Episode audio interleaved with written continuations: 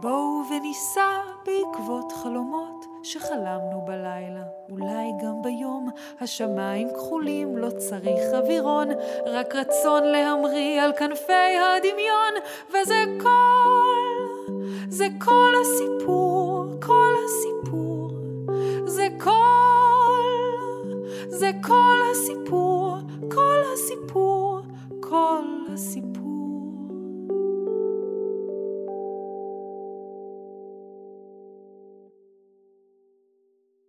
החברה החדשה של נועה, מאת לידור יעקב. נועה מעולם לא ראתה ילדה פרואנית קודם לכן.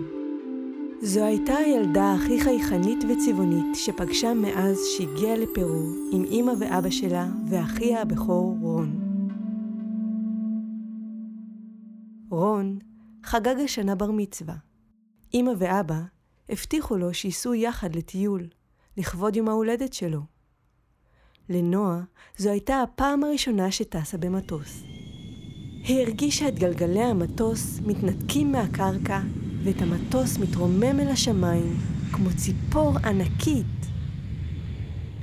היא הביטה החוצה מחלון המטוס וראתה את העננים קרובים כל כך, לבנים ורקים, כמו צמר גפן מתוק. הם נחתו בפרו שבדרום אמריקה, וזו הייתה הפעם הראשונה שרגליה של נועה פסעו ביבשת אחרת, בארץ אחרת, בעיר אחרת שהיא לא תל אביב, או חיפה, או ירושלים. הם יצאו משדה התעופה אל העיר קוסקו שבפרו. שם פגשו את המדריך שילווה אותם בטיול. הכל נראה לנוח חדש, שונה כל כך. האנשים, הרחובות והבתים. היא הביטה בבניינים הגדולים והעתיקים שסביבה, וטעתה מי גר בהם? כל הבניינים נראו לישנים כל כך. חלקם בעלי גגות כתומים או עם צריכים. הבניינים האלה היו שונים מאוד מהמגדלים הגבוהים והמבריקים של תל אביב. אחרי הביקור בעיר, הם נסעו לכפר בסביבה.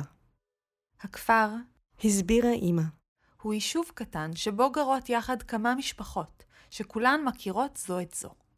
קצת כמו בשכונה שלנו, חשבה נועה. כשאנחנו הולכים ברחוב ואומרים שלום לציפי השכנה שמטיילת עם הכלב, ולירון שרץ ברחוב כשהוא לבוש בבגדי ספורט.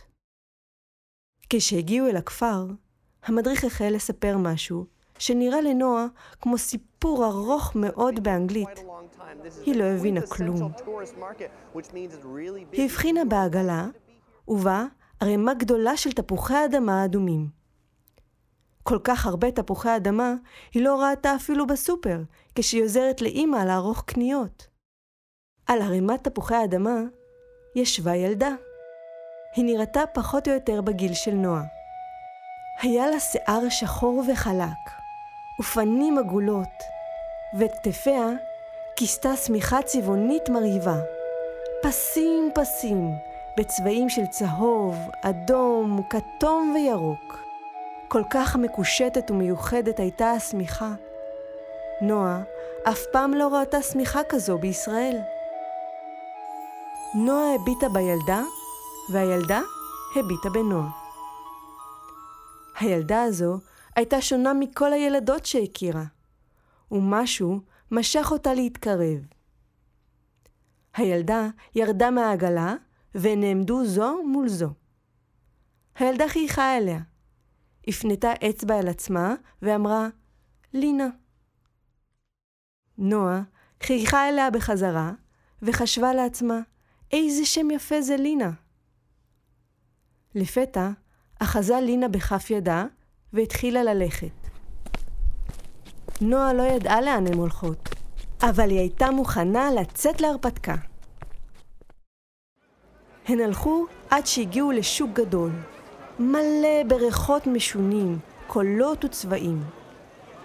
מכל פינה פנו אל נועה רוכלים והציעו לה לקנות דבר מה, בשפה שלא הבינה.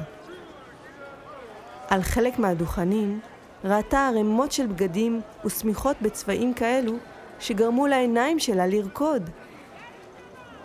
מפינה אחרת בשוק הגיעו לאפה ריחות של תבלינים לא מוכרים ומאכלים שמעולם לא טעמה. היא נזכרה שפעם אמא לקחה אותה לשוק לקנות תותים, עגבניות, פרחים ועוגיות. השוק הזה היה הרבה יותר יפה ומיוחד. ולמרות שאמא לא הייתה איתה, היא לא הרגישה לבד.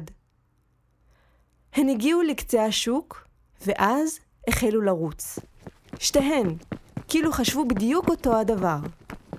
הן רצו יד ביד עד שחזרו אל הכפר. לינה נכנסה לאחת הבקתות, ונועה אחריה. נועה הופתעה.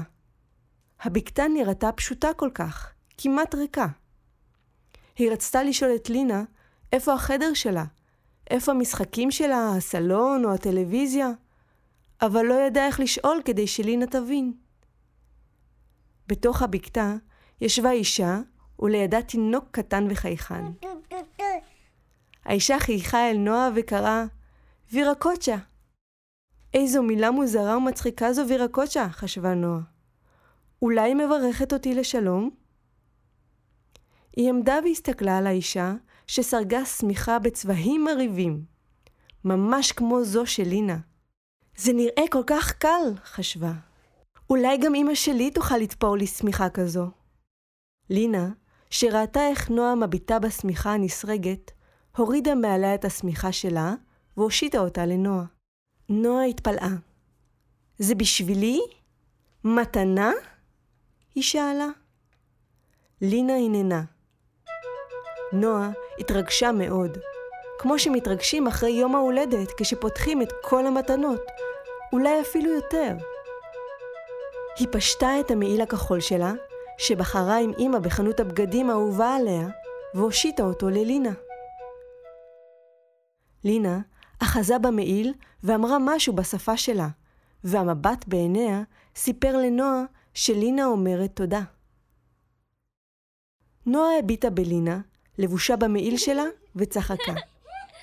גם לינה צחקה. היא יצאה מן הבקתה ורצה אל אמא ואבא, ולינה רצה אחריה.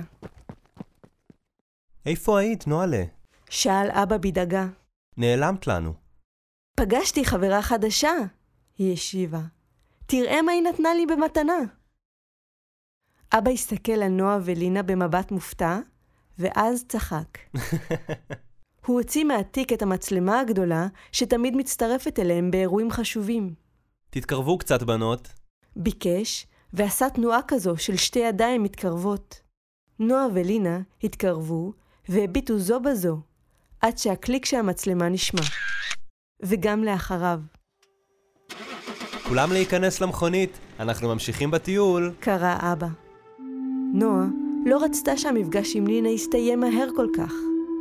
הייתה לה הרגשה שהן יכלו להיות חברות טובות, אם היה להם עוד זמן, אבל הזמן נגמר, ולה נשארה מזכרת נפלאה מחברתה החדשה. היא נופפה לשלום ללינה ונכנסה למכונית. מהחלון ראתה את לינה מנופפת לה לשלום בחזרה. כל הדרך חשבה נועה על לינה. הביטה בשמיכה וטעתה מה אם היא הייתה נולדת בפרו, גרה בבקתה, לובשת בגדים שמחים ומגדלת תפוחי אדמה. אולי אפילו הייתה לומדת לסרוג. זה נראה לה הרבה יותר כיף מללכת לבית הספר. עכשיו, עם השמיכה שלה, גם היא תוכל להיות קצת כמו לינה. היא נזכרה במילה המוזרה שאמרה לה אימא של לינה ושאלה, אמא, יש מילה כזו? וירקוצ'ה? בדיוק על כך סיפר לנו המדריך. אמרה אמא, וסיפרה לה את הסיפור על בני האינקה, שמאמינים באל וירקוצ'ה, ומספרים עליו שהוא ברא את העולם, והיו לו שערות בהירות וזהובות, כמו השמש. כמוני? שאלה נועה. קצת כמוך. צחקה האמא. נועה הסתכלה מחלון המכונית על השמש, ששלחה אליה קרניים חמימות. עטופה בשמיכה, כל הדרך ארוכה. היא הביטה החוצה על הנופים בארץ החדשה, והמציאה לעצמה עולמות משלה. קצת כמו וירקוצ'ה.